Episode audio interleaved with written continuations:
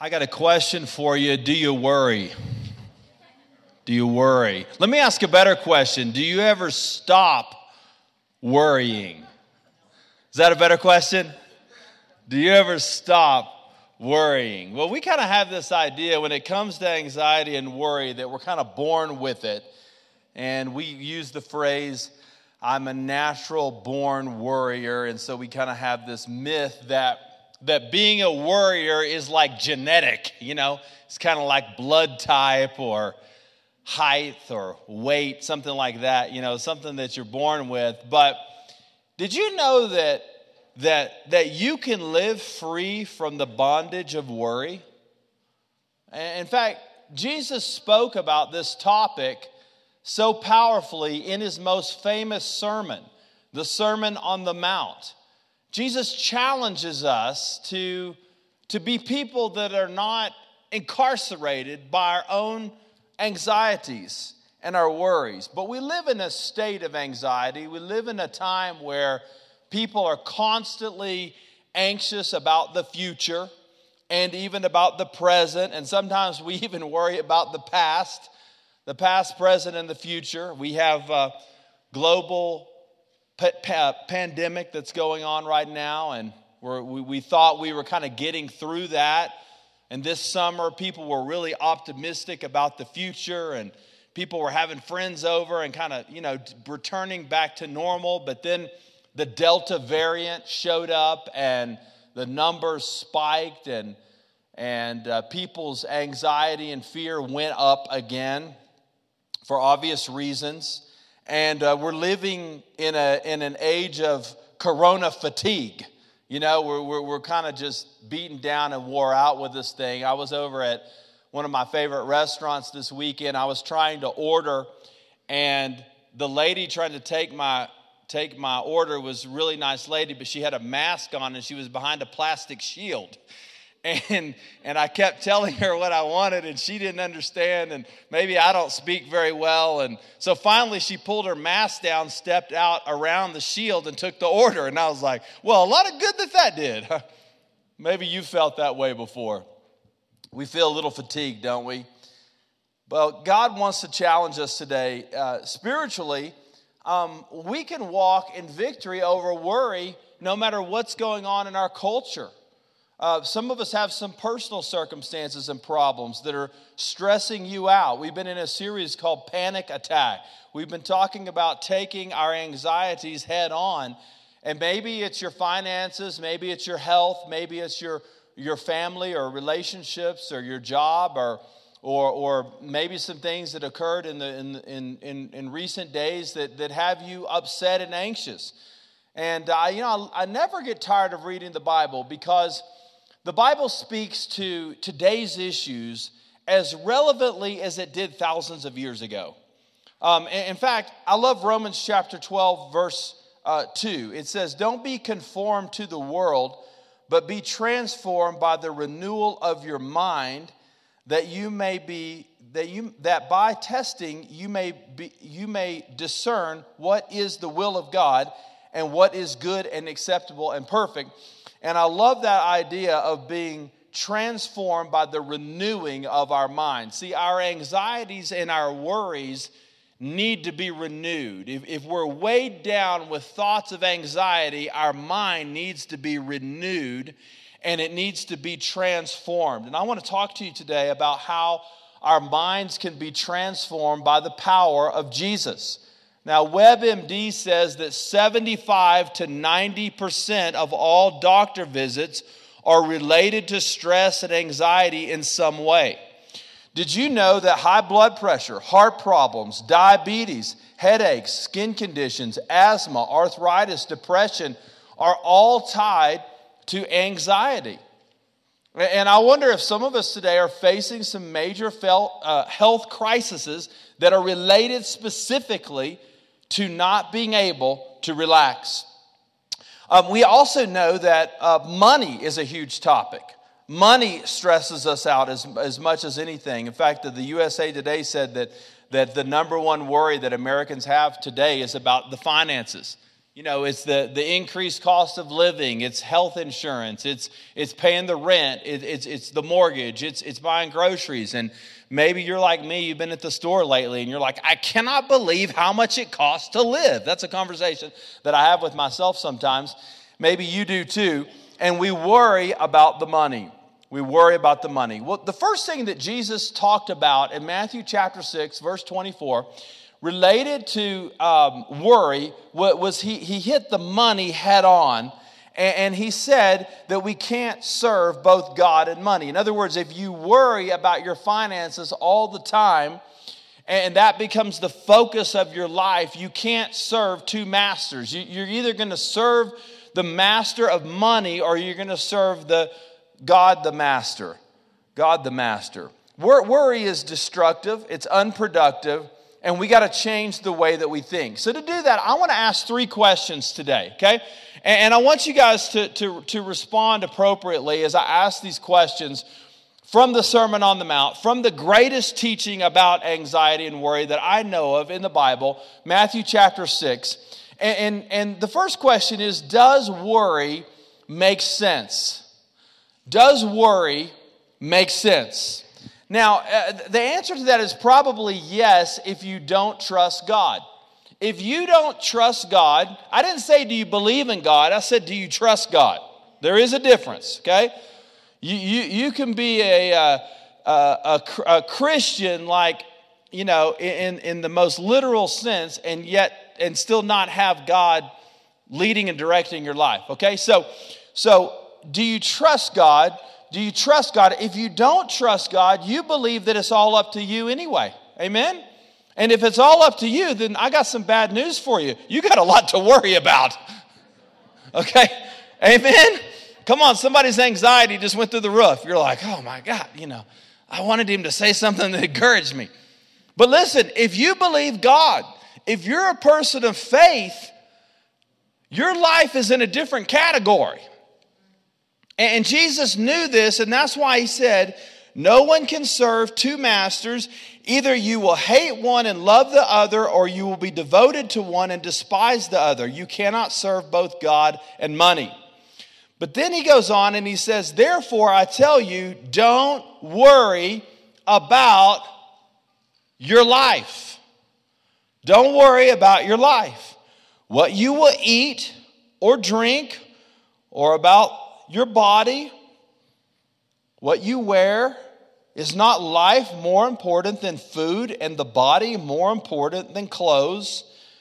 Look at the birds of the air. They do not sow or reap or store away in barns, and yet your heavenly Father feeds them.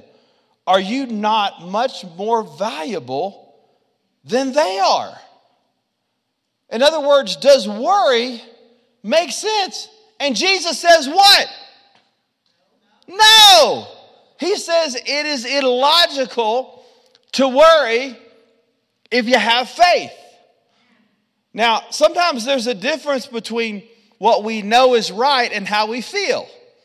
And that's the disconnect. But just as we're starting out, can we just agree that, that, that worry is not logical? And Jesus uses an illustration about the birds of the air. And he says, Listen, have you ever seen the birds of the air chew their fingernails? have you ever seen the birds of the have you ever seen the sparrows or the or, or, or some other species of bird have a panic attack? No. Now birds do work hard. In fact, we had a mama bird not too long ago that was determined to build a nest in a wreath on our front door. And we kept, you know, getting, you know, moving all of the stuff out, and Mama Bird just kept coming back. Okay? But Mama Bird was not anxious. you can be a worker and not be a worrier. See, you can be diligent, you can be faithful, and at the same time not be anxious. And a few years ago, we moved into our first house here in Colorado, and on the back porch, we had kind of an awning area, and I'm, I'm convinced that every pigeon in the city of Aurora came to live in my backyard. I mean, my kids were little, and I would open the door, and there was bird bomb all over the back patio, and and I was like, man, what am I going to do? So I did something really smart. I took a survey of my neighbors. Okay, that's how you know you, you know you can determine what you need to do. Ask the neighbors. One neighbor gave the suggestion that I should go buy those little wooden planks with nails in them that they attach carpet to. Do you know what I'm talking about? And he said, Ryan, if you will caulk those little boards with little bitty nails all across the back of your of your house, the birds, they, they'll be so irritated, they will be so agitated, they will go on down the street. I thought that's a great idea. So I went to Home Depot and I spent a Saturday afternoon attaching these little boards. And I, I'm telling you, I thought I had this all figured out. I was so excited. The next day, I go out and there are birds everywhere. It was almost like they had multiplied, you know? They were not deterred, okay? The birds, they were not anxious, okay? And so another another neighbor gave the wise suggestion. He said, Pigeons are terrified of snakes. He said, Go to the toy store and buy some rubber snakes and put them up there. I was like, This is genius.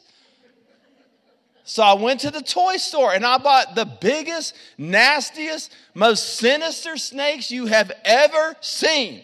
I'm talking about like poison hanging off the, the fangs, like the, the viper type, like demonic kind of kind of snakes. You know what I'm saying? And I coiled, I had one that was coiled up, and I had one that was kind of stretched out, you know, on top of the nails. And I was like, I got this figured out. Well, the next day I went to check on the pigeons, and as I opened the door, one of the pigeons flew off with one of the snakes in his talons and he dropped it in the backyard and sat on the fence and turned around and looked at me. He gave me like the look. I looked up and another bird was pooping on the other snake. And the third snake was nowhere to be found. I was like, man, I'm gonna, what am I gonna do? So I talked to another neighbor and he said, Ryan, order these big plastic spikes online and you can attach those on top of the boards with the nails next to the snakes. I was like, that's that's fantastic. So so I did, and actually the pigeons they went and lived in my next door neighbor's yard, which I was very excited about. But I got to tell you, through all of that, the birds did not worry. They were like, if you put some fake snakes up there, what, what do we care? We'll just kind of carry off the snakes. You know, you put some spikes up there, eh, no big deal. We'll go to the neighbor's yard. I never saw one bird weighted down with anxiety. and I think this is what Jesus had in mind when he said, when he said, is life not more important than food and the body more important than clothes? Look at the birds of the air. I mean, I just imagine Jesus is teaching outside and maybe some birds are flying over, and Jesus is like, See, look, these guys aren't stressed out, and I take care of them. Are you not more important than an animal? I mean, listen, if you are a part of God's spiritual family, if Jesus Christ is in your life, you've been bought by the blood of Jesus, you, you have entered into a spiritual covenant with God are you not more valuable than the birds of the air? And Jesus says, Look at the lilies of the field. Uh, you know, I take care of them as well. They're doing great. So don't worry. Don't worry. Don't worry. Yeah, uh, do we need to work hard? Do we need to be diligent? Do we need to study? Do we need to use wisdom? Do we need to save money? We should do all of those things, but we shouldn't worry. I'm not telling you that you won't be tired. You might have to work two jobs, but you shouldn't be anxious. You shouldn't worry. You might sleep really good at night because you're tired. And if I've done the best that I can do, then the rest is all up to God. And I'm not going to worry. I'm not going to worry. I mean, is, is it logical to be anxious. God says, I'm going to take care of you. Don't worry. Do you really believe that? Is that really deposited into your spirit that God wants to take care of your needs? God cares for you. You know, when my kids have a need, I want to try to meet that need the best that I can. You know, if my kids had a need and I didn't know about it, and then I found out about it later, I would be upset about that. Now, that's not new video games, you know? But I'm talking about like a real need. God knows your needs. By the way, think about that for just a moment. You don't have one need in your life that God is not aware of. I mean, do you believe it? Think about this. Is God in heaven and is he oblivious to the struggles that are going on in your life? Jesus said, It is illogical to worry. Does worry make sense? Come on, somebody. No. Does worry make things better? I, I don't think that it does. Jesus said in verse 27 Who of you by worrying can add a single hour to his life? In other words, you can't extend your life. You can't, you can't like make things better by worry. Some of us would be millionaires if we could get rich by worrying, right? Some that's right. some of us would be some of us would be uber successful if worry helped us climb to the top, wouldn't we? Does worry make things better? No, it doesn't. Why are we so good at worrying? Because because somehow we, we, we, kind of have this idea that if we worry about something that it's going to improve our circumstance. But listen worry never healed a relationship. It never improved a situation. It never made you feel better. It never fixed your finances. It doesn't help you do anything better than you've done it before. Worry does not make it better. It doesn't now, I'm not telling you you don't have some problems. I'm just saying that worrying about the problems is not going to improve your circumstance. It's really not. In fact, a University of Michigan study determined that 60% of all of our worries were unwarranted. 20% have already become past activities, and we can't do anything about those anyway. 10% are so petty that they don't make any difference at all and then of the remaining 10%, only 4 to 5% are really justifiable. And of those, we can't do anything about half of them. So only about 2% of our worries are real. And if we did what this study said, we could reduce all worry by 98%. Would your life be a little bit better? Does worry make sense?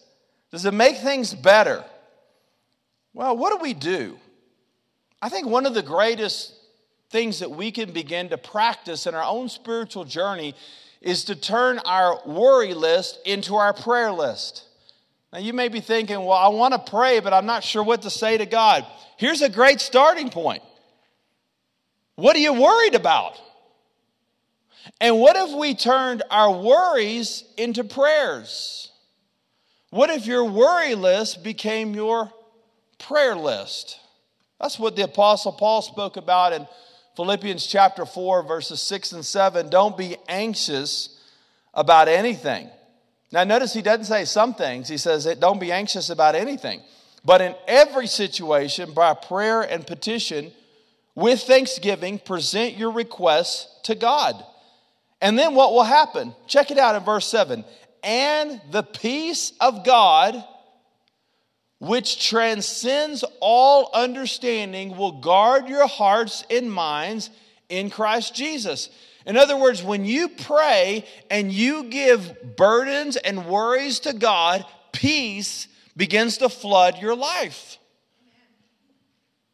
So, God has given us a divine coping method to deal with worry. It's called prayer. And if you don't have a prayer life, you will have a very active worry life. But if you will increase your prayers, guess what will happen? you will decrease your worries. And by the way, the peace of God will flood your heart. It transcends all understanding. That's Bible for it doesn't make any sense what God does in your life.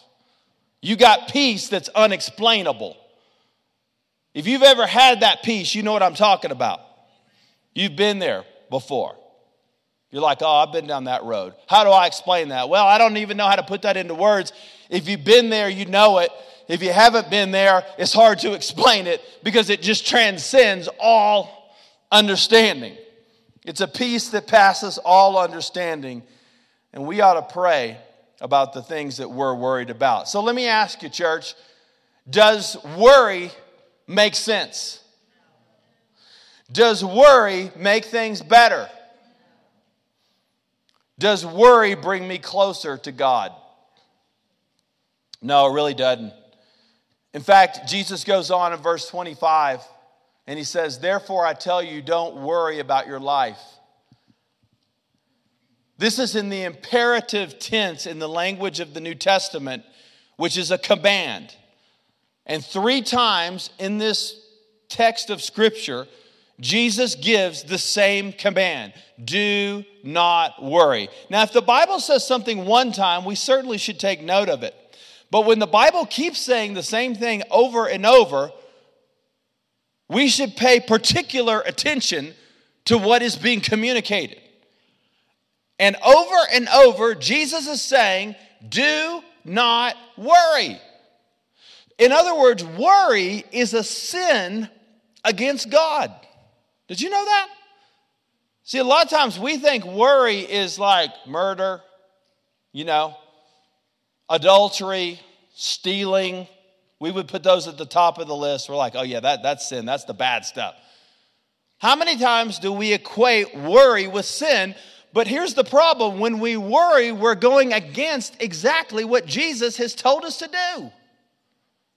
And so, how can I get closer to God if I'm doing the opposite of what Jesus commanded me? He says, Therefore, I tell you, do not worry about your life. Don't worry about your life. And then a little bit later, in verse 31, he says, So do not worry, saying, What shall we eat, or what shall we drink, or what shall we wear? For the pagans run after these things, and your heavenly Father knows that you need them. This is practical atheism. You see, Jesus is drawing a distinction between people who live by faith and people that don't. And I got to ask you is there a difference in your lifestyle?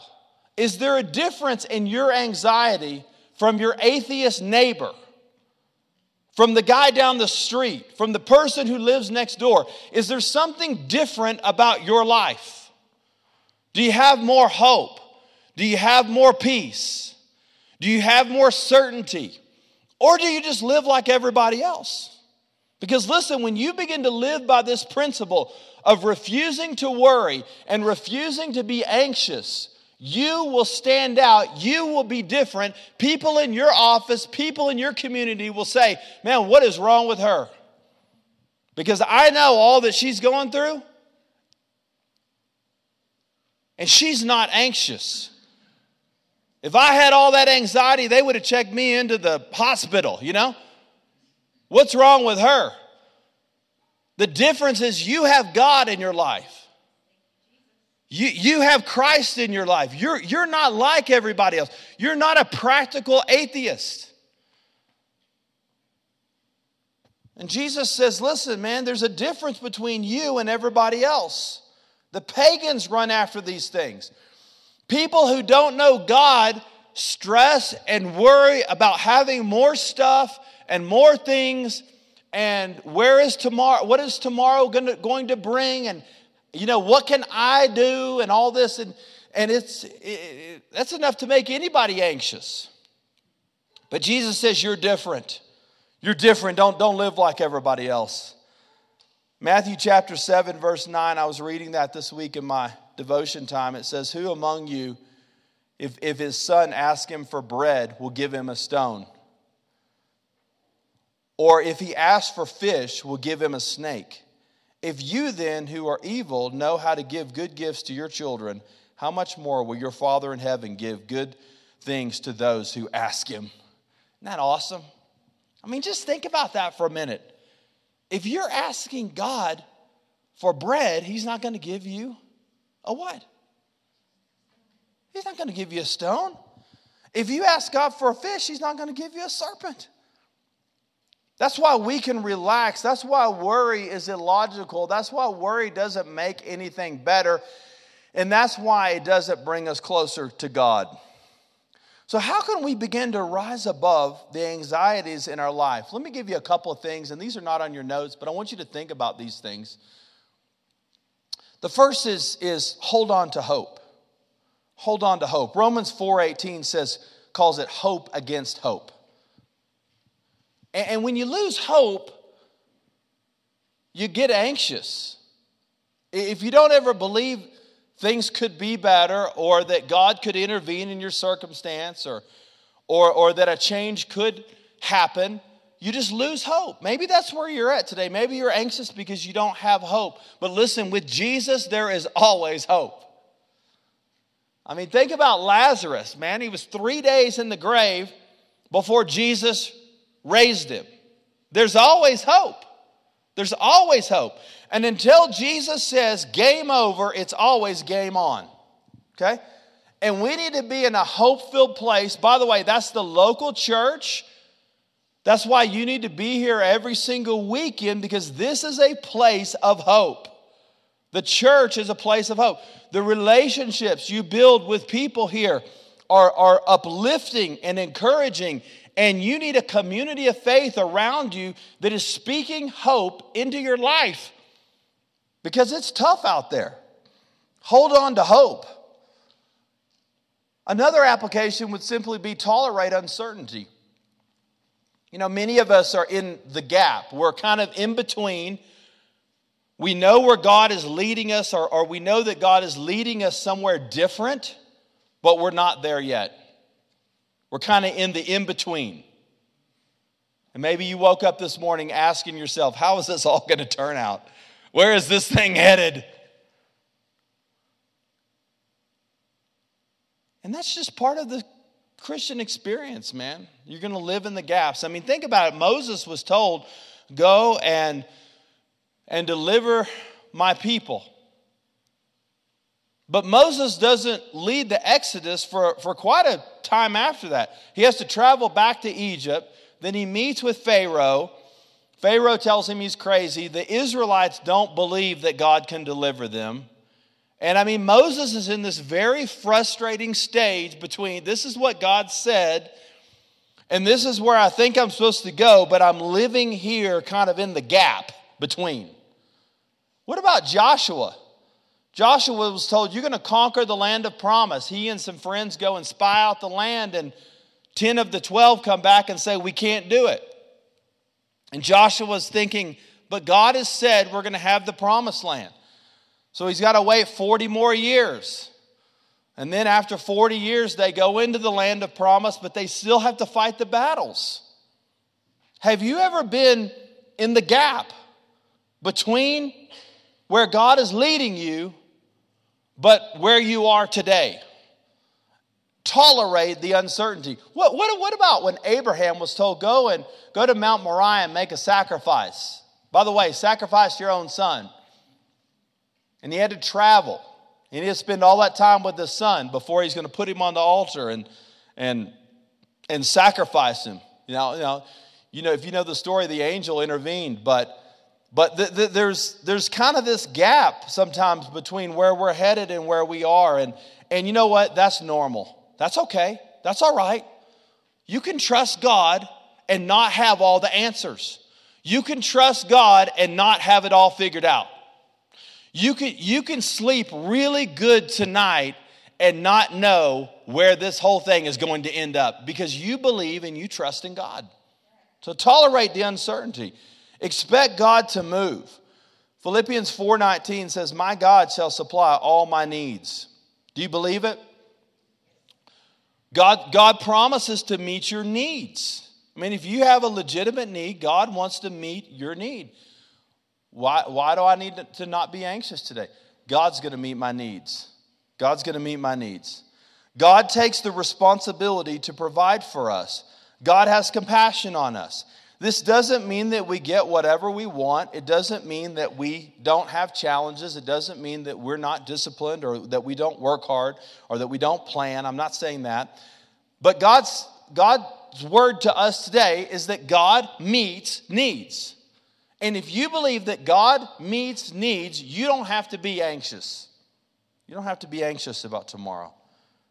Uh, give God your burdens. 1 Peter 5 7 says, Cast all your cares on him because he cares for you. Let God carry the weight of your stuff. I mean, I just love that word, cast your cares on him. It, it, it's a word that means to throw something. So, whatever I'm anxious about, I'm going to take it and I'm going to throw it and I'm going to give it to God. And God is going to carry the weight of the things that are stressing me out. Cast all your cares on him. But I think perhaps the most interesting application to this entire passage might be found right here in verses 33 and 34 because Jesus gives a specific remedy. He says that we ought to seek first the kingdom of God. Look at this right here in verse 33. But, the, but seek first the kingdom of God and his righteousness, and all these things will be given to you as well. Therefore, do not worry about tomorrow, for tomorrow will worry about itself. Each day has enough trouble of its own. So Jesus says, listen, if you will take your eyes off of your problems, off of your anxieties, and you will put them on the kingdom if you will focus your attention on the kingdom of God, then I will meet your needs. Seek first the kingdom, and all these other things will be added to you. See, we, we are hustling after stuff. Our eyes are on food and shelter and, and jobs and, and obligations and preferences. Those are the things that we run after, and then we try to work the kingdom in somewhere after that. Jesus says, listen, to follow me is to be a contrarian. If you will seek the kingdom of God, if the kingdom of God will be the priority of your life, I'll take care of all the other stuff and you don't have to worry about it. So let me ask you today are you living a kingdom focused life? Is the kingdom is the kingdom the direction that you're focused on? Or are you chasing everything else? Are you living like the atheist? Are you living like the non believer? Are you doing whatever? And to seek first the kingdom means to put God and the things of God before everything else, is really what it means. Kingdom living is living in a place where the king rules, and Jesus is the king. So, does he rule your life? What drives your worry? What drives your greatest devotion? What drives your decision making? Is it the kingdom or is it something else? Is it, is it reaching people? Is it, is, it, is it serving? Is it praying? Is it the Word of God? Is it sharing your faith? Is it bringing friends to church? Is it, is it, is it kingdom stuff or is it, is it my stuff? What is it? What will it be? So let me ask you, church does worry make sense? Does worry make things better? Does worry bring me closer to God? Then why should we worry? Why should we worry? Would you pray with me?